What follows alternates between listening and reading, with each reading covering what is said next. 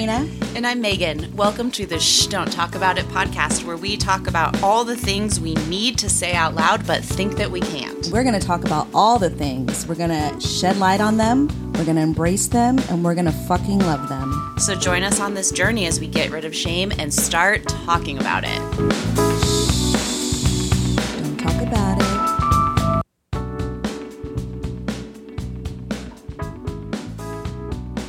Welcome to season three, episode eight. A man's world. A man's world. But what do we do 1st in gonna, this world? um, In our world. In our world, we, We fucking, fucking crack crack. our Our claws. All right. Cheers. Oh, cheers, Raina. Well, this episode, well, I'd like to welcome our first male to the show. Yeah, we're really excited about this identifying man, male, identifying male. Yeah. Yeah. And male. Yeah. Yes. Drew's a man. Drew's a man. Yeah. I just want to be politically correct. yeah, no, you're being respectful of everyone's expression and gender identity. But this week, our guest is our first, um, our first guest who's a man ever, and he joined us to talk about toxic masculinity, which he then helped us reframe as unhealthy masculinity. Yes. You'll have to listen to the episode to learn more about that. But it was a really cool conversation, I thought. Yes, absolutely. And I've learned so much. And it was just so, I don't know, so nice to have a male's perspective on toxic masculinity because, you know, especially after he told me the definition over and over and over again. Because, of course, we live it in our everyday lives as women, uh, Yeah. identifying women and all that. But, um, but the way it impacts men, you know, it's it's pretty crazy. Yeah, it's pretty serious. I mean, on this podcast, we care about mental health probably more than any other topic. Yes. And what we really kind of got into was how patriarchy, unhealthy or toxic ideas of masculinity, of course, that hurts women mm-hmm. and trans people and non binary people every day. Yes, Totally. it does. We've done many episodes about that Yeah. and it is also hurting and quite frankly i think killing men. Mm-hmm. And it's important to talk about men's mental health specifically to push back against the idea that to ask for help or be vulnerable is weak. I think it's strong to ask for help. It's strong to be vulnerable but Yes. men don't have a lot of space that they get to do that. And so mm-hmm. we wanted to create that in our conversation with drew. And yeah and, and talk about it. And you know this month is november which i believe is men health awareness month oh cool um so which mental health is definitely a biggie um and yeah he shared some pearls all throughout so- Seriously. Yeah. So enjoy Drew's wisdom. We can't wait to hear what you all think. And cheers. cheers Drew, welcome. Our first What's up, Raina? male on the um on the pod. Am I the first male? You are. You are. Yeah. Okay. Yep. Special. Honored. All Drew right. is um, a longtime friend, and he has graciously, you know, accepted to come on today and talk about this very heavy topic. Um, and he can explain, of course, why it's so important to talk about this topic. Um, because, yeah, let us know, Drew. Yeah. Well, I think before I kind of get into that, I'll just say I'm Drew. Um, uh, full name is. imp- I think names are important. So for me, it's Andrew Martin Olguin, uh, but I go by Drew. Um, and I come from a multi-ethnic home, born and raised in Portland. Mom's white, dad's Mexican, so I identify as a white passing Chicano. That's such a woke way to say it, but I'm Chicano, white boy Mexican, whatever you want to call me. Um, uh, and I use he, him pronouns. And yeah, so I'm from the community, been working in the community for a while. I'm a social worker um, and currently um, doing some statewide training around suicide prevention. So this is a perfect topic, and we, Right. I'm sure we'll get kind of get to that a Yeah. little bit, right? Yeah, We will for sure. Yeah, and that's um, one of the you know a big reason. Um, you know, some of our longtime listeners here know that you know what started our podcast was our friend's suicide, and so to bring Yeah. this in, um, you know, this is just I don't know. It's very important to us. Yeah, I mean, it's been on my mind a lot. Um, and Drew, you're actually just, I think, a perfect person to talk about the topic of how patriarchy hurts men because I know it's something that you've thought about a lot. You've been on your own journey with it. And you also knew our friend who passed. Like he was friends with all of us. And um, I was saying before we started recording, like this topic came into my brain thinking about him, thinking about some of the root causes that led to his death. And I do think that one of them was feeling quote unquote like not enough of a man like not like living up to ideas of what a what a, a man should be or do and that really took away like part of his sense of self and i think that happens to a lot of men. So this topic started kicking around my head. Like we talk all the time about how sexism and misogyny and patriarchy hurts women hurts non-binary people um, and it does and the impact is huge. But what it feels like we never talk about is what it actually does to men and i feel like it's killing you all Yeah. Or we're not supposed to talk about. It. A little. Can we explain what toxic? yeah i was just gonna say yeah we should Ah. probably for those Yeah. are, you know. Yeah, yeah, yeah. Uh, So one of the Yeah. things I'll say is uh, I was blessed to um, have many mentors in my life and, and be in a lot of cool spaces with some pretty dope people. And I was able to meet this man named Omari Barksdale who came to when I used to work for Open School for the Step Up program. He came and did a whole training on toxic masculinity. And I think there was a lot of things he talked about that I knew already. There was a lot of things he talked about that was like, oh snap, I never thought about that before. Um, and then there's things he talked about was like, I kind of knew it. I just didn't have language. I didn't know how to understand it, but there's something I felt. And so he was able to put words and kind of a structure for that. But one of the things that he had talked about is, and it's really important, it's around the language. So toxic masculinity, when you use the word toxic, once anything's toxic, there's no way to reverse that Mm. in terms of if something's poisoned, you can't necessarily filter that out. Um, so not to lessen the word or nothing, but a lot of the times I use the word unhealthy masculinity. But Oh, like we can use toxic, it's fine. But that was something he taught me and, and blessed me with. I was like, that's actually an interesting perspective because when something's unhealthy, it means you can get it healthy, right? Versus toxic, Yeah. it's kind of written off. yeah it's like fuck it, might Um, as well not even try and change my Yeah, and I want to be clear. It's not about like a a change of language to adhere to uh, fragile men, right? It's more of around like let's be real of what we're talking about here. that it can be. Um, that can be fixed. It yeah. Can be improved. Yeah. there's there's healing that can be done. There's growth that can happen. There's change that can happen. So I love that. So, how did he define uh, what unhealthy masculinity is? Yeah, I think. I mean, I don't. I couldn't tell you like to the T, but I can kind of talk about what he talked about, Yeah. kind of my understanding of it. And for me, it's kind of like any type of um, ways of thinking, behaviors, actions, how you interact with um, any type of interpersonal relationship, whether it's uh, uh, kind of like a partnership. What am I talking about? Platonic or or Just any kind, Yes. like any The the other one, romantic, whatever, all that stuff. oh, So yeah. yeah, yeah. so that um that doesn't um that causes harm. Mm-hmm. Specifically, we're talking about women, girls, and non-binary Mhm. um, and non uh, male identifying people. Right. Right. So that's kind of like a really broad thing, right? So it's like, in fact, there's a lot of parallels between that and and like when you talk about race and racism. Mm-hmm. So you talk about there's the like institutional things that are in place that prioritize men. Um, there's the cultural components and how uh, men or, or women or whoever is portrayed in movies, uh, music, uh, ads, all that kind of stuff. And then there's the individual stuff around how you actually um, treat people, person Oh, to person. yeah. So it's kind of I like to break it down on those things because it's it is a, it's hard. It can be kind of the a concept that's hard to grab onto for Yeah. some people. Like the systemic. Yeah. Right.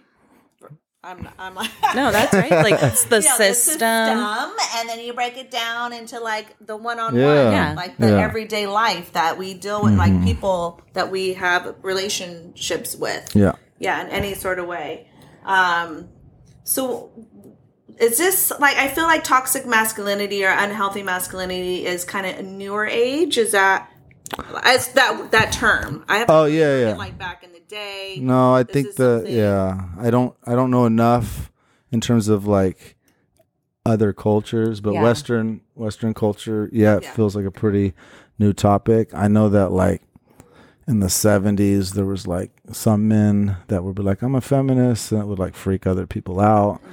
Um and that but that was a small more kind of a, a white hippie Yeah. movement and it was a Well- smaller portion of people that were into that. But that was kind of the first for me that I kind of heard about it or it's when I started to learn about that kind of way of, of thinking and believing came from that generation. But I'm sure there's many cultures across the globe that that were already kind of practicing some healthy forms or some different ways of being yeah, some or- different definitions yeah. of what it means to be a man. And I actually, you know, I think it's it, it does feel like a newer term. I'm trying to think like the first time I heard the term and maybe like six years ago, but it feels important because if like to me feminism feminism needs to include men and include compassion for men and include compassion for how unhealthy the mm-hmm. narratives that you are fed from a young, from childhood are about what manhood means and like how that defines and constricts your personhood and your humanity in the same way that the narratives that we got about what it means to be a girl and a woman like constrict our humanity. yeah No, Um, so I'm excited that it's like a turn, like it's something that people are starting to think about and talk about. yeah But I'm curious, like, I'm curious as a, how did you learn what it means to be a man? Oh boy And what did you learn that that means? Hmm, that's a Back to child. Um, well, it's so interesting. Gosh, it's been a crazy journey because even and I will talk about that, but I'll just say that it's one of those things that I have to continue to work on too because it's my old brain. Mm-hmm. is- Unlearning, right? It's unlearned, but my old brain will naturally go there, and I have to figure out ways to like shut it off or Yeah. Or or, or address it in the moment, and then still will come out. But how But I what learned did it- your old brain tell? Because I can tell you, Oh, like, my we, old- we learned what it means to be a woman from like Cosmo magazine Mm-hmm. and what we're supposed to look like, what we're supposed to bunch wear, of what we're bullshit. supposed Yeah. to just Yeah. be totally obsessed with boys. you yeah know? So know. you know we have we're like working on unlearning that stuff too so i'm curious i, I want to know how, what you know we can get to it later like what does it mean to you now but i'm Yeah. i'm just fascinated to know like what do you because i've never i Mm-hmm. wasn't a, a little boy so i didn't get those messages and i'm curious like how did you learn either like directly or through like just implied in the culture like Yeah, no, I think uh, I, I'm not going to address too much around like like the, the culture of the United States and the media because that that did have, and I don't want to under undermine that because no, definitely, especially as a kid who was into hip hop since like the second grade, yeah and there's there's some wonderful, beautiful things about hip hop, and there's some really troublesome things as well. But it's also, uh, and then also everything else, right? Movies and media. But it was also about like um, my family and my culture and my neighborhood. Those were the biggest for me. Felt like the biggest influencers uh, for really beautiful things.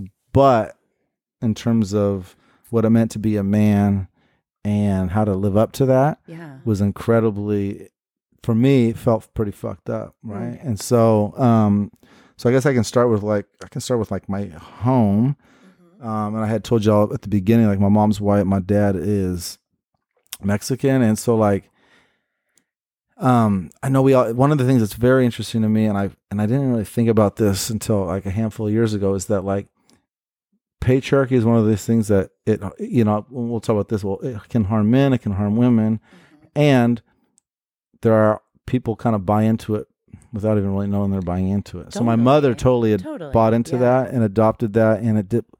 Even if you talk to her now, she was like, "Well, I was just being the wife and the mom, was like just doing what you know." And so there wasn't even a. It didn't seem like an thought she was issue, even though when I look Yeah. back, there were some things that were problematic. But what I'm trying to say is that, like in my home, and I was raised by uh, wonderful parents that did allow for some emotion.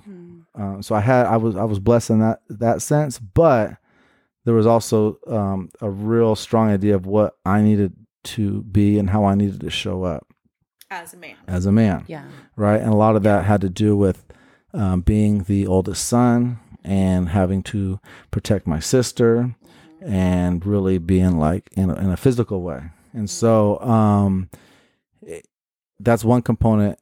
I'll come back to something else in a second, but basically, I was whether it was like an actual uh, direct order or just based on things my father would say, I felt this deep need to protect my siblings, um, specifically my sister. So, Yeah. so this is where it gets messed up. So it's Sure. like I wouldn't, uh, I would watch after her more than my brother. My brother was more young. My brother needed me probably more than my sister did. Mm-hmm. But there's this weird dynamic of a man supposed to protect the woman. Yeah. Um, The older And- brother's supposed to protect the little Exactly. sister. Yeah. yeah. and the man's supposed to protect the house, which Mm-hmm. I think there's parts of that, that that aren't bad to that. Right. And that concept came when we were fighting saber-tooth tigers and mm-hmm. battling whatever back in the caveman days. It's like we live in, in a time now where that's not always the case and needed. But it ruined my relationship with my sister. Mm. I had to rebuild my relationship with my sister into my late 20s. Is it Wow. because she didn't want your help, need your help? Sh- My sister's a badass. She don't need me for that shit. That's why I was just like, We're like, from we grew up in the hood. My sister was not. Like my that. sister did not play. She did not need me. But the other thing was that, but it, it got progressively worse. So middle school was one thing. Boys started calling, don't call here, Mm. right? But then it was boys showed up to visit my sister, don't come here. Mm-hmm. Then it was find out she has a boyfriend. I'm gonna go up to the school. That's so embarrassing. Yeah. It's and I'm I'm getting into violent um, kind of interactions or like all the and it was just so she lost trust and it didn't help that my father was the same way. yeah. So I was allowed to have girls over, Right. There's like this Right. patriarchal Down in the basement. there. Yeah. watching a movie with the doors closed. I'm doing air quotes, doors closed, Yeah. right? But she wasn't. So there was this double standard that was going on. Yeah, like you have to protect the woman's Mm-hmm. purity for some reason. But you know, like that I mean, that is just such a good example of how like these patriarchal ideas get into families and you are all just doing the role that you thought you thought you were doing the right thing. Yeah. By going up to the school and like kicking some kid's ass for dating your sister. like you thought that that was And you do see the it right in thing. The, in the movies. Yeah, You see it exactly. everywhere. Yeah, I thought you that's what you're supposed You're to- like, yeah. and I've kind of forced forced it. I almost felt like, and I knew it was this weird thing where like, and like it didn't feel right, but there was like this thing. I was like, I just had to do it. Mm-hmm. Like if, if I didn't do it, I would be like, I would, I'm letting down my manhood, Mm-hmm. or I'm letting down my family. I was, I mean, it's pretty dark if you think about it, you know. Um, and then like in just what I was seeing, like as someone that was, you know, in the neighborhood I grew up in, which was pretty rough at the time, a lot of most interactions that went poorly were handled, you know, in physical fights. Um, but also like how I, as someone that was like white passing, but really trying to identify with my Chicano side, my dad was always telling me like, be proud to be Mexican, mijo. Mm-hmm. Boom, boom, boom. And so I was looking for what did that mean? Mm-hmm. And since I don't look Mexican, then I felt I had to overcompensate in other ar- areas, which means I'm gonna take my masculinity and turn it up a notch. like turn it up to 15. so I'm gonna fight when it's not even needed. I'm gonna just be extra aggressive when it's not needed. And I felt bad. You could ask my parents. I've been in 30 fights, I don't know how many, and I would always come home whether I won or lost and cry because I felt Yeah. bad about.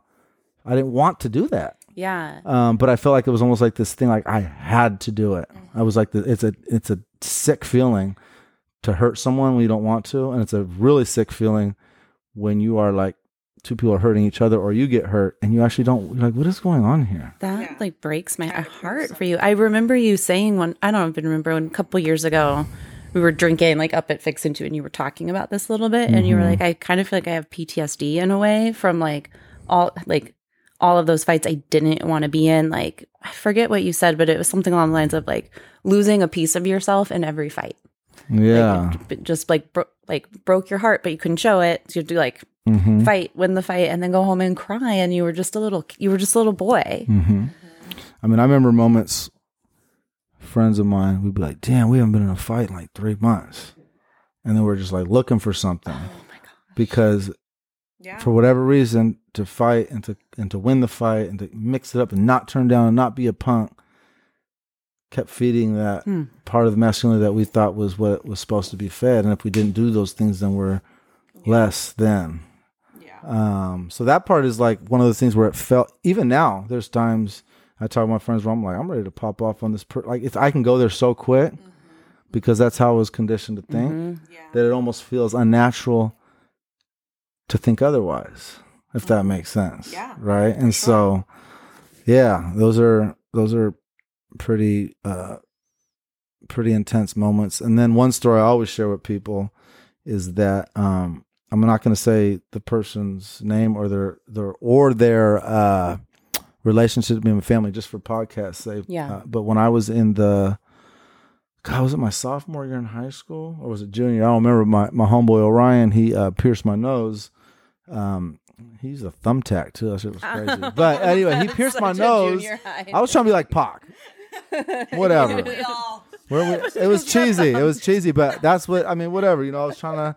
I was really like into like you know chasing girls. I was trying to get. I was trying to make myself look pretty. I don't know or Totally. whatever. I don't know. Yeah. But I did that, and it was and, in that when I did that in that moment, I was like, hell yeah! I felt all big and bad about myself. Felt amazing, and then when I saw this specific person who I hold in high regard, um, you know, they called me in, in Spanish. They called me a, a homophobic word. Yeah. Um, and it just, I mean, my heart sunk Mm. so deep, and I was just like, damn, really? And it was for someone I highly respect.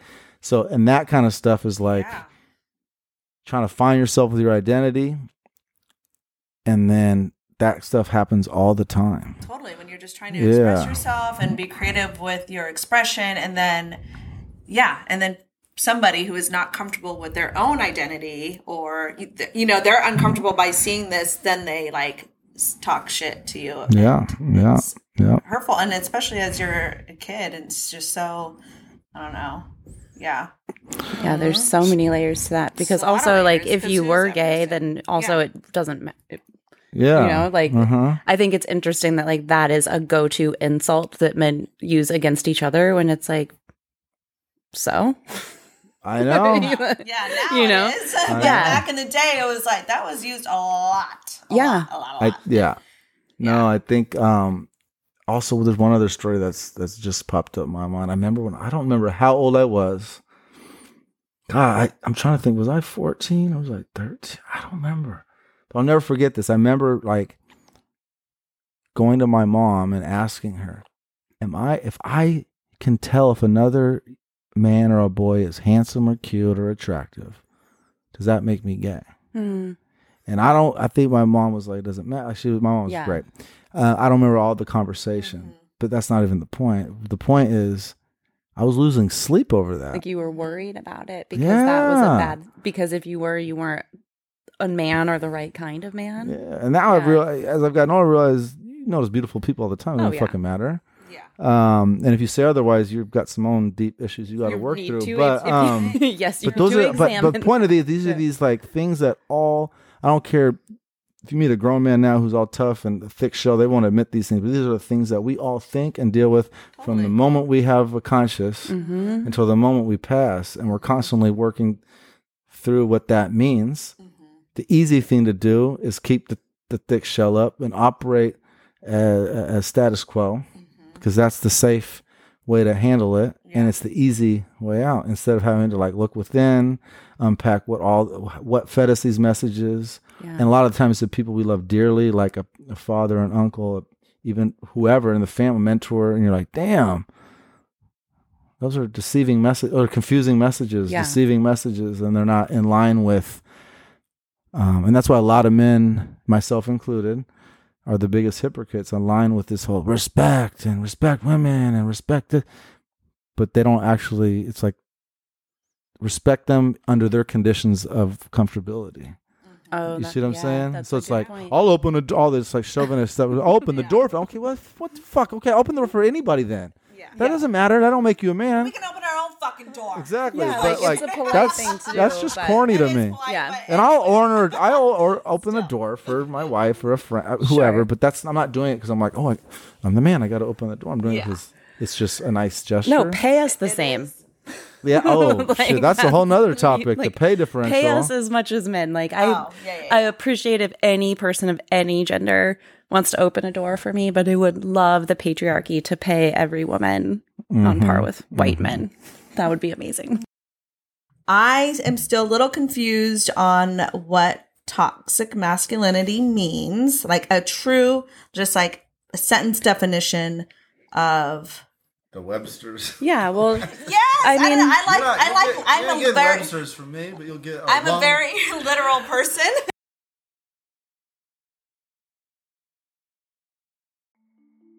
I'm someone who loves trying out different makeup looks, but doesn't really wear much on a daily basis, so I like to focus on making sure I have high quality staples.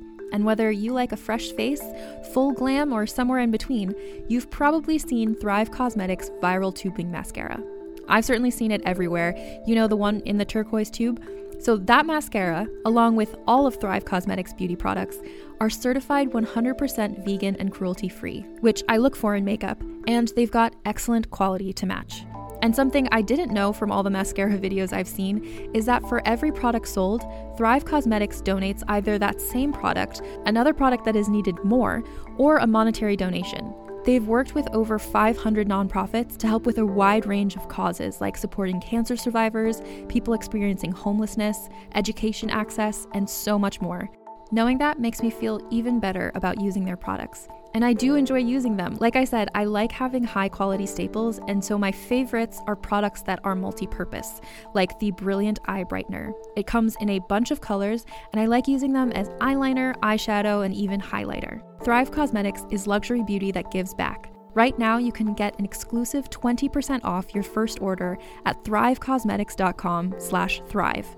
That's Thrive Causemetics, C-A-U-S-E-M-E-T-I-C-S com slash thrive for 20% off your first order. You can shop from anywhere doing pretty much anything. You might shop while working, eating, or even listening to this podcast. And however you shop, we all know and love the thrill of the hunt. But do you also know how to get the thrill of the best deals? Because Rakuten shoppers do. With Rakuten, they get the deals they love with the most savings and cash back. And you can get it too. Start getting cash back at your favorite stores like Sephora, Nike, and even Expedia if you're looking to get some travel in. And getting cash back doesn't mean you have to miss out on sales because those can just be stacked right on top. It's easy to use and based on a simple idea. Stores pay Rakuten for sending them shoppers, and Rakuten shares the money with you as cash back through PayPal or check. Download the free Rakuten app and never miss a deal. Or go to Rakuten.com to start getting the most bang for your buck. That's R A K U T E N.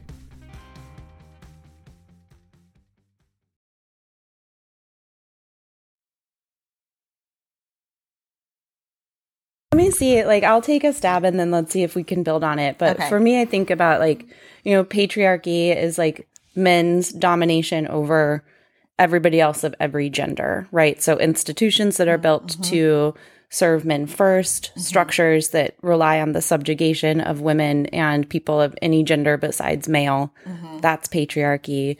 I think of like, and that's already unhealthy or toxic, right? And then I think when I think about the term like unhealthy masculinity or toxic masculinity, I think about people that have like internalized the patriarchy to such an extent that it's like a way of life for them and leads to all kinds of things like sexual assault, disrespect of anyone else's personhood or like right to exist in the world as not a man mm-hmm. as well as systemic things like i was just saying like pay us enough um mm-hmm. stop taking away our abortions give us birth control. Like just it's this whole power structure that Okay. 'Cause there relies is- on us being mm-hmm. us and ev- everyone of every gender besides male being less powerful and in the service of the man systemically ah, and interpersonally Okay. Because there is healthy masculinity. Yeah, so I think one of the things that gets misconstrued is when, when when and you can go to Fox News and watch a good little run of this is when you're talking about I think there was a headline the other day, masculinity is under attack. oh my god Or something I was like, calm okay that down. headline that is toxic masculinity all So- Okay, yeah that's So what I was that- wondering because there is like this broad term of just masculinity Yeah. and masculine energy and how that it can be intimidating or threatening. And so when you add toxic masculinity on top of that, I'm just like, so okay. So there but there is healthy. Yeah, so let's let's talk about this. So when we when when when a person is well when a person when a fragile man mm-hmm. is having to who gets flustered about oh what's this talk about? Oh toxic oh this is that things are getting so soft. Mm. Right? Mm-hmm. What they what they're saying is everything I've been taught what I'm based on my identity has been wrong so mm-hmm. I'm floundering because no examples have been given of what it means to be healthy. So what is what is can still like so masculinity I'm gonna go real basic. Okay. Thank you. Uh, big energy, Uh-huh. uh, uh, fa- beards, Mm-hmm. big st- uh, ath- athletics. Mm-hmm. That's all. There's nothing wrong. with So that's what that people. I'd be like, it's okay for that to still exist. Yeah. Like you can still lift weights and grunt and scream in the gym when you max out and have a big ass beard and be mm-hmm. tatted up and whatever, and still be kind and respectful and still be open to doing things differently and still uh, say you're say you're in a heteronormative relationship still be open to the idea that it's okay that she makes more money than me. It's okay that she mm-hmm. can make just as many decisions as me. It's okay if she challenges me. Mm-hmm. Right? Those are the kind of things that that you can still be a grown-ass man and still puff your chest up or whatever you want to call it and still operate in a way that's that's healthy. Yeah. those and those are the kind of like real surface level ones because there's there's like deeper interpersonal stuff but i'm trying to like paint a picture a little Yeah, bit. Yeah, no, that which is really helpful because because I can see that because I, I I am I just I'm going to be surface level here um, because I can see that and then also see how people can other men that are you know uncomfortable with this like can feel like doing those things healthy wise you know um, can be like they're losing their masculinity if they if they allow their women to do this if they do the cleaning if they have to do this and this and that. You know what i mean? Which is and then we're eliminating that's, yep. That's and then we're also we're also eliminating like you think about the i don't know the, it doesn't the percentage don't matter but there's a large percentage of men that don't feel comfortable doing that that don't feel comfortable that aren't the athletes that aren't the mm-hmm. bigger energy that aren't the whatever that they're just they're op- but they're just as much as as men. Right.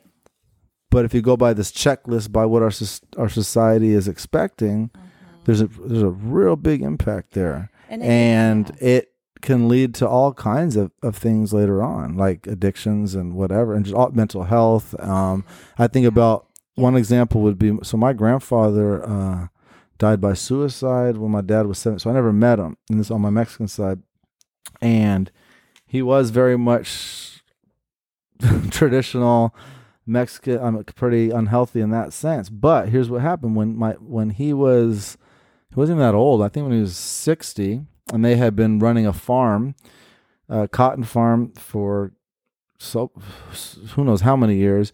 And most of the most of the siblings had moved out because my dad is the youngest of nine, uh, but my father was still there. Um, he started to develop arthritis. So when he started, when you uh, with arthritis, you can't pick cotton anymore. Um, you can't barrel hay. You can't milk the cows like you used to. Um, and so that's all- he only could read and write at a third grade level. So when that went, and this is my own, this is my own kind of like breakdown of what this means. Um, other people would say other things, but I believe that all he knew to do was be the man that provided. And so when he no longer could do that, yeah yes. you I- see what happens and that's um and i think that example happens all over the world in Yeah. diff- in different in different examples in different ways totally um and especially you know i don't know it's just uh it's a touch it's a hard conversation to have because i'm sitting here with two friends that are women that are open to have this conversation but i don't know many men in my life i got a handful that are willing to have these conversations yeah. um happens, and yeah. what happens when i have those conversations with with with which what which group with men, well, with men, with other men, like um i've learned pretty quickly um that it it has not gone well um and there's a couple so there's like i've learned that so there's certain things i will i'll correct if i'm with some folks uh, maybe not like people I don't know and I'm hooping at the park, but like people that I know and they say some shit that's left field, like that's gay shit or whatever. I'm, I'm saying, oh, I didn't know that bookstore could actually be gay. Like that bookstore has a sexuality, and I was kind of a smart ass. But basically, I'm saying, what do you? Come on, yeah. yeah be smart. You have more. You have you have more adjectives than using that. Anyways, that kind of stuff. But that kind of stuff I've been really challenged on, and had people, and I've kind of slowly over the years kind of started to like move away from those people, um, and so I've lost friendships over it. Um, I've actually also been in pretty relatively dangerous situations where it's like I've tried to, these exact conversations where it's just informal. We're talking, and I'm, I'm kind of just, I'm not even like, oh, trying to school nobody and be extra woke or none of that bullshit, but just literally saying, well, I see it differently. Did it? Yeah. Um, and if they're, especially if they're there with their partner, Mm-hmm. oh boy, it's oh, gotten, threatened by you. oh, they get all See, flustered. and, toxic. yes. Yeah, it's Toxic, becoming yeah. clear, right? Yes, Yeah. Um, yes, Yeah. and I'm seeing that it's clear that it's toxic to men too that Yeah. do want to have these conversations that don't want to be like, Mhm. you know, yeah, but they don't want to identify in all of those ways, you know, like yeah, it can be extremely toxic to your mental health if you feel like you have to um, act a certain way or be a certain way and you cannot be yourself without feeling like it's going you're threatened by you know people Yeah. are threatened by that or you're threatened by people for exactly being that way exactly and i would say like how many I- i'm gonna like not necessarily now but in the past how often i would um, find myself in altercations with other men where deep down i was scared i didn't want to be doing this but i felt like i had to and it was almost like i think it was me going back to over as a, as a kid who was a pretty emotional kid and I'm still emotional now, openly cry and be vulnerable. Um, as that was accepted by my mother and a little bit by my dad, it wasn't acce- accepted outside that home. So I felt like I had to, in order to protect that, I didn't want that to be seen. I had to get extra wild and extra crazy with people as a front. yeah Does that make sense? totally And so there's even times now um, where I have to really dig deep, whether it's getting angry in traffic or someone who's trying to, I'm feeling who I perceive as trying to kind of punk me in basketball or whatever, stare me down. I find myself going quickly to, I got to address this the old way. And then when I choose not to, I try to, no matter how many books and how many trainings and how many uh, mentors, I will go home and I will fucking, I swear to God, I'll lose sleep. For, I, my mind will spin. Like, Fuck, I can't believe I let him I do that to me. Mm. And it that's so fucked up because I know it's, I'm 39. I can't, I know I can't be running around fighting people for looking at me sideways, but I'll lose sleep for not responding to it. Like literally, it will give me anxiety. Like I can't believe I didn't punch that dude. How fucked That up is that? so Losing sleep over it? yeah. I think that goes so far beyond like I just I honestly think there is like a scientific thing though, like within like hormones and everything. Like there's there's still Yeah. there is still something in our bloodstream and our there just is because we are we were made so long ago to fight to be a certain type of way and things have changed you know our but our bodies really haven't evolved as much as our minds have No. evolved you know so Yeah. it's just something that we have to learn how to deal with and then um i mean and, and you're you're lucky that you can be aware of it you know some some men aren't some people aren't aware of that and they do react and they do respond and then they end up hurting a lot of people or killing people you know like they just hmm I even think about things like I probably stopped using homophobic language in uh, my early twenties. Embarrassed. So it's like obviously it was. I'm 39, so it was a while ago, but really it's not. And I stopped. This is also embarrassing. I stopped referring to women as bitches in my late 20s Yeah. after I was already married.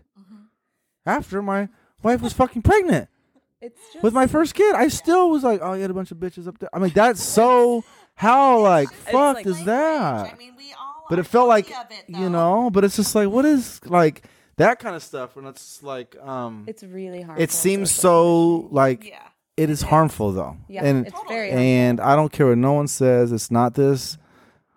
It's not. It's not a political. Oh, it's so woke and liberal. No, it's actually harmful no, it, because yeah no one's saying that about men. it strips away. No, our men are just men. They're dudes. They're assholes. They're dicks. That that's, that's not hurtful. Yeah, I mean, to That's call this a compared woman, to uh, what what the other words mean. to call a woman a bitch is like literally dehumanizing. Like, bitch is a term for a, an animal. female dog You know, like it strips away our humanity. And then I just think every time you take a piece of someone's humanity or hurt somebody, like you, it hurts your spirit too. And I see so much of the impact, like the negative impact of this conditioning on in my male clients, which are far fewer than my female than Mm-hmm. Which makes the sense. women and non-binary speaks folks that I work yeah. with, right? Partially, I think because I specialize in sexual assault, and while men and boys are sexually assaulted at pretty high rates, I think it's I'd have to double check, but like one in six boys um, survive a sexual assault before they turn 18, but they don't disclose, they don't report because why? Because that's like it's if it's if it's a woman that sexually assaults you, it's something to be quote unquote proud of, which just makes me like sick and disgusted. And if it's a man, then that sends other men into like spirals thinking about their sexuality because of what patriarchy does. So I, I the men that I do see, we spend so much time working through getting comfortable with like admitting that an emotion exists and so much time working through like the minimization of the trauma like of clients that grew up in really tough neighborhoods not in this state and have a lot of trauma from it. And it, in with a couple people it can take like up to a year to even call something like witnessing a drive-by shooting as a young child like seeing someone murdered as a young child mm-hmm. even admitting that that's a trauma.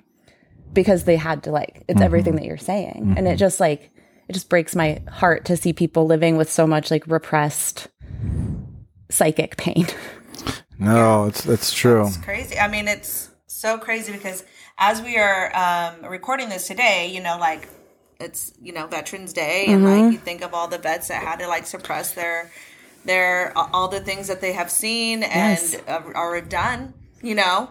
And it's just like it's so fucked up that that there's and that's the whole like the body keeps score. Like Yes. it's just all trauma based work, and it's all about like hiding things or keeping things in because because why you know Yeah. And then they all come home and die by suicide. Yeah. Right. Like I was looking at it before we started recording and um because I just wanted to check like do do men die by suicide at a higher rate than women? And they do like almost four percent higher rates of suicide, higher rates of major depressive disorder. And like culturally in America, it's not the case in other cultures, but here you're not like you're not allowed to help ask for help or else you're being weak. You're not being a man. It just like I didn't used to feel this way. I used to be like much more of like an obnoxious third wave, like fuck all men kind of feminist. It's really annoying. It's very insufferable. Yeah. But these days I just feel like so much compassion for men Yeah. because of everything we've been talking about. Yeah, and it's still so much exist. Like it still exists. We just don't talk about it, and it's just not in the limelight. But these things do happen. People, men do die, and they do take their lives, and in silence. You know, they don't talk about what's really going on. You know, and it, there's there's no there's just no platform. You know, um, that we need to. Probably It's crazy because I actually think, with all that being said, I I think y'all are painting a beautiful picture to what my next point is, and I do think that not that men can solve the problems of the world because that kind of puts a that kind of breeds patriarchy. Like, oh, we'll solve it. But what I'm trying to say is, we've caused ninety nine point nine percent of everything, from war to to colonization to uh, impacts on the environment. That's that's us. Yeah. it's straight up. toxic masculinity. You know, that is us. Um, ruined the all these ruined the world. that is us. But Especially, like, like, there's also some really beautiful opportunities for things to really be done differently. I think about Yeah. so my father. Uh, when I was in my late twenties, he was diagnosed with cancer, and it was like super scary. I'll never forget when my parents invited over for dinner, and they um, told us, and like my brother started crying, and I teared up a little bit. I was trying to be strong or whatever, but um, when that had happened, it was like the first time I was like, "Oh shit!" Like parents aren't here forever. Um, but the the point of me telling this story is when my father um, was recovering from his surgery. Um, it was the first time I've seen him weak. I remember like having to like help him on the toilet and change his bag and and stuff like that. But with that being said, during that same period of time, my dad started going to therapy, um, and I, I'm not sure what triggered that. Um, but he had, um, I remember sitting in the dining room and he had told me, say, Mijo, I just want to say that um, I'm sorry I didn't tell you I loved you enough as a kid. You know, and I think I share that story because although some might view as, man, that's late. You know, Drew, you're older, he's old now, but it wasn't. And it shifted my relationship with my dad. But what it really did was made me realize if more men start doing that, Yeah. like what is the the, the amount how can that that shit can grow uh, and the capacity for that is tremendous um, and it's sad that that conversation don't happen enough um, and it's sad that even me like this this if i swear to if you were to take this episode and just start making men listen mm-hmm. their skin will crawl they'll probably they won't even get to this story this shit will be shut off Yeah. 28 minutes ago mm, maybe the sure. first four maybe when they first heard the intro Yeah. and that's the problem is like Yeah. Yeah. the ego of masculinity and that's where it's really centered around ego is so strong mm-hmm. myself included that it's so hard to even get into the the nuts and bolts into the heart of a man mm-hmm. And when i mean man i mean like the traditional you know heterosexual male identifying guy but it then becomes a blockade. But i've seen great beauty happen when when it's done differently. Um and so my work is obviously to work on myself, but it's also to continue to be a better father to to my son, uh, to continue to, um, you know, I'm, with a pretty strong woman as it is, but like continue to like nurture that and not get triggered by it. Mm-hmm. Like it's okay to be with a woman who challenges you, right? Mm-hmm. And so to keep doing these things. And then the, the last piece is like, how do I strategically plant these seeds in other men mm-hmm. without them calling it liberal bullshit or that's soft or that's bitch shit or whatever stupid or whatever. Like, how does that, Yeah. how do you get to that point? Because I see, when I keep saying myself included, it's because I slip up. That's why I keep referring to, but I keep. It's hard for me to take a man seriously at times when they're unable to at least start opening their minds to this concept, especially when they're like, oh, but we got to respect women or we got to, da, da, da, da. And like, I got friends that are like, um, will be like, will say things like, oh man, bro, I wish I had what you had, like a wifey and a house and da, da, da, da, da, and all these things. I'm like, well, what, what they don't know is it's really hard and it's Yeah. not, it's Those not, things, those are, and- you know, it's, And there's actually there's a life behind all of that Yeah. that you're seeing that you know that you don't see actually. Exactly. We've been I'm through some up, like- some hard shit. But what they don't understand is, you say those things, but you don't actually want a strong, independent, and educated woman Mm-hmm. because you're you're weak and you're fragile, and you can't handle what that comes with. You need to be in that position of power, in that position of the know-it-all, that position, or else it starts. What does it do? It cracks at your ego. Yeah. That's what because if you really wanted to date women like that, Yeah. it would happen. It would Be- happen. it would happen. It just would. Be on that frequency. You would You be know, on, exactly. You know, It just, you that know. type of energy. But, But so that's why there's just so much like when I see men like that, or just other other forms of of masculinity that's just not working for men. I go, I just like "Ah, you're kind of fake. It You're just kind of you're kind of surface. And I'm not putting hard. myself no, no kind of above nobody else. I want to be super real about No. that because even I mean, I have to like not. when I get mad. I was watching the Blazer game last night. I almost called CJ McCollum a bitch, so I had to stop. I go, okay, uh, just don't. What am I? So I'm still like, I want to be real. Like I'm still in the mix Yeah, of work working in- through my stuff. It's a work in progress. It's a lot of unlearning. It's a lot of conditioning. I mean, it's just still is. You know, there's just so much still that is that is still is. And but I feel like like I don't know if you could tap into those emotions, if you could allow yourself to go there and open up, like you're opening yourself up to so much more, you know, so much more mm-hmm. love and joy and affection and just all of those things that are not just like a woman is not a woman is not just the, the only ones that are feeling these things. You know what I mean? Like you, you feel these things. Trust me, you do. But you like you, you don't. You feel like you're not supposed to for some reason, or you're not supposed to express it. And so, if you want to like truly respect a woman, like express your fucking emotion and love. You know what I mean? Yeah, Like, hell I, yeah. I hear from women all the time or girlfriends that are dating like he doesn't show me anything. Doesn't show me like how could he ju- like not how could he just like not be empathetic or compassionate at all? He just Yeah. shuts down. You know, it's just like well, uh, Yeah. because he's a man, And that and they've been conditioned to be a certain type of way. and then you miss out on like the full range of what it means to be human. yes, humaning. to be able to be vulnerable in the way that Drew was just vulnerable talking about his dad is an incredible gift. And if you can't, if you can only operate on the surface where you're performing a role, first of all, like deprogram yourself, get out of the matrix. like it's uh, like this really like sad social conditioning that, that, and you miss out on like all the full range of like how fucking cool and horrible and mm-hmm. complicated and fun it is to be a human because you're operating on like I mean, God, if like the media version of men is to be believed, you're operating like you're either angry or horny and there's nothing else. and that's like that's Yeah. like a real like that Yeah, sounds really real. boring and exhausting. Like you don't get to you don't get to like have Yeah. all of the parts of your humanity if you if you can't do if if people can't do what you just did, which was by the way really gorgeous display of vulnerability and a really beautiful story. And I'm glad you got to have that with. I know. I'm so lucky. I'm so because it was a he was a good father as a child, but he was just he was pretty intense. And talk about shutting down. My dad was very much like he just wasn't. He was there. He, yeah, he was at every game. He would. He was very. He was home for dinner.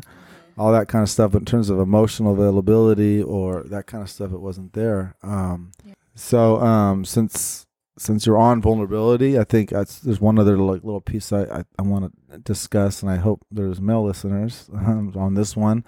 Um, but I think it goes back to like uh, like romantic relationships, and specifically like with my marriage. And um, one of the things that I've learned over time is how has my like there's such a low bar for men. First of all, I want in terms of how they show up in a relationship. I figured, hey, I am like outgoing. I've got a career. I'm a social worker, so I'm doing like really deep work. I'm open to cry. Um, I'm a good dude. I don't call women bitches anymore. I'm I'm a, I'm a cured man. I'm a wonderful man. But how but how fucked that is the Yeah, bar? no, that's why we're laughing. The bar is bar I don't on the call women bitches Yeah. and I don't use homophobic slurs no more. I've arrived. Mm. No, calm down. So, I was relax. Men are dark. Uh, let's be real. Men are super dark. But I share that with you because that's actually come up in with my marriage Mm. with with Laura, um, and probably more so got explored when we were in therapy Mm-hmm. together. And a lot of it had to do with like it came down to sex Mm. and I share with you because I'm like, I don't, I didn't, I wouldn't say this, but how I showed up and how I interacted with her in terms of my expectations in the bedroom was it came off as, "Hey, you're still lucky. Like I, I'm attracted to you. Ooh. You're, I've, I've never cheated on you." Um, you've had two children, and I still want to sleep with you and make love to you. So you should be lucky. And I would say when that was challenged my way, I was saying, even though I didn't say those things out loud, I was like, kind of was like, yeah, that's that's kind of like that's a blessing though, right? Mm-hmm. And maybe it is, mm-hmm. but again, it's outward pointing, Yeah. Yeah, so you that's not what you were saying, but that's what was sort of being per, like the energy that and it's this it's this the room. expectation. And then there's this thing around like how many, and then I sort of how many times has have we engaged sexually where maybe um, she was like, ah, fine. Mm. right? so that's deep. I know, I know, but that's but I'm saying like Sorry. I know, but but true, it's a lot, woman, I could, I'm just and it's like you know, obviously we can go down like the you know, men have higher testosterone. We want to fuck typically more. Okay, yeah, whatever, and like there's there is an impact there, and so now um I'm trying to shift away from it coming off that way because I don't necessarily f- do feel that way. I'm just like I do. I'm like I love her. She's hot. I want to have sex. Makes Yeah. sense. And I, I, I, right? Instead of like, where is she? Is that how she's feeling? Like, what am I? What am I doing to make her feel that way about me? Instead of I'm just that way. I don't know if I'm making any sense here, but um, yeah. so still a lot of work. Um, and and you know, one of the things is like I, I can take feedback from most people, but I for whatever reason can't take it from my wife very well. Um, so that there's all these little things where I'm like, what That's part of those are tied to um, inherently tied to how I feel like I should be as a man and, and what it means to be masculine in a relationship.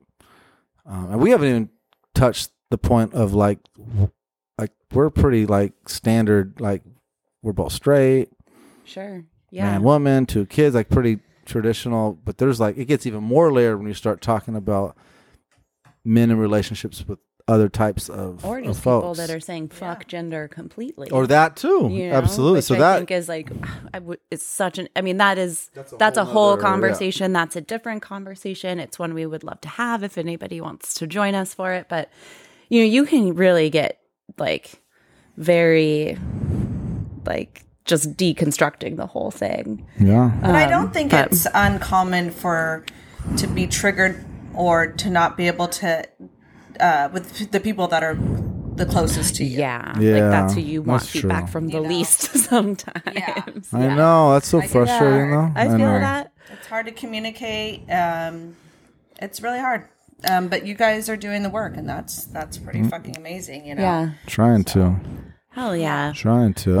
wow. Okay, we've covered so much. Oh, you know what I did want to ask you? What's up? I'm curious as a man that's like deconstructing masculinity and what it can mean who's also raising a son and a daughter. I'm curious like how does how does your like way of thinking about these things now impact you as a parent and like what would you say to Hmm. other people who are raising kids right now? I know that's Oh, boy. a big ass I know it's a whole season. We're putting. What are into you one doing? episode, okay. question is that? I don't know if I can fully answer that. Well, I can. It's just well, we'll see. Let's just roll with me for a sec. So, um, there were certain things when I was to become a father that I knew I wanted to do the same as my parents, and there were certain things I wanted to do differently. Um, and it was very. It's it's it was hard. It was hard, and it still is hard. And so I would. You know how many times I find myself with an interaction with my son when he's either crying or freaking out or disrespecting what I perceive as disrespect to his mother or whatever or whoever, um, where I'm like, oh my god, I sound just like my dad, and it fuck it. And there, God, if my dad's listening, he's gonna kill me. But it's my dad was a great dad, but there's I I want to be a little more tender and soft with him, um, and I want him to set him up for life too. But there's still things that come out where like I've called him a crybaby before. Um, there was a point in his life, and this is surface level, and I'll be real. From like three to five years old, his favorite color was pink, and he liked sparkles, sparkly things. And I and yes, cute, it's beautiful. And there were still moments that I was, I really did was like, that's cool. But there's moments I was like, any other colors, son? like any other?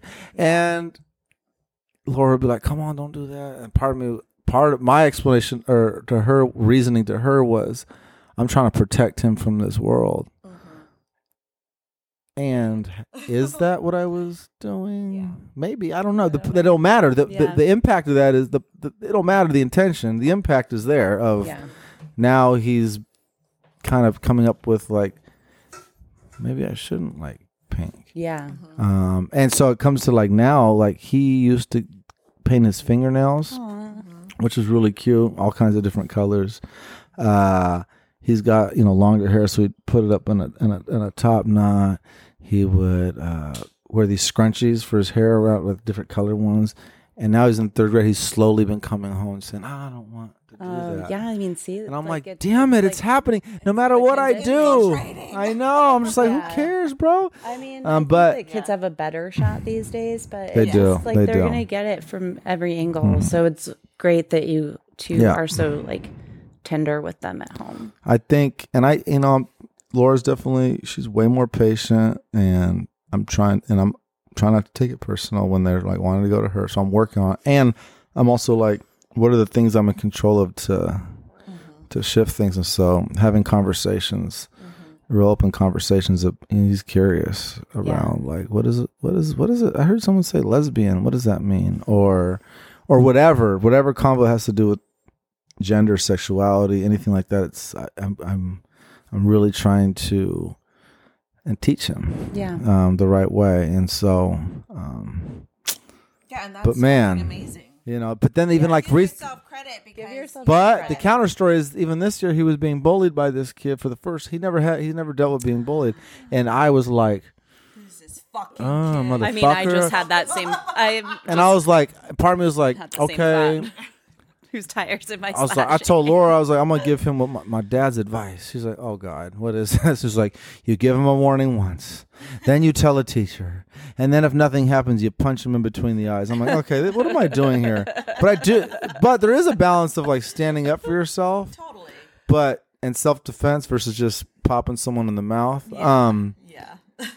but it's like I also don't want my son to get like punked. I, but here's these things. Like I'm just like, here we go. So now it's like my whole upbringing is clouding my vision as a parent at times. And even when I'm like, I I don't want this to be the thing. There's part of me says, but this is right to teach this thing, and I don't There know what's right. way to survive in this fucking world right now. Yeah. You know what I mean? Like that still is a thing, and violence is definitely, you know, shouldn't be taught or one of them. Um, but you know, and st- I, I would only. I don't have any kids, so fuck. I for a reason because it'd be really fucking hard. You know, Yeah. when you have a tender heart, a vulnerable heart, like as we we do, and we serve others and we care for others. Like, how do you raise it, raise somebody to like and protect them, but also not limit them or like no, hide them from these? There's bad people. There's bad I know, that happen. I know. It really is. It's, it's, It uh, seems like it's a big so. one. Well, first of all, you're just being so conscious about it, which is amazing. Um, and I mean, that's like why we wanted to have this conversation. More conversations need to happen, Yeah. so that more people can think critically about how we define gender, gender roles, gender expectations, and then like la la la, we can change everything. Yes, of course, that's the goal, and you want to be conscious of it. And we also are all still surviving mm-hmm. in the world that we live in now, and I can't like I can barely figure out how to live my values and survive in capitalism. And a- I'm not like don't have any, any other human being who I'm responsible for. So I just I have like a lot of respect for.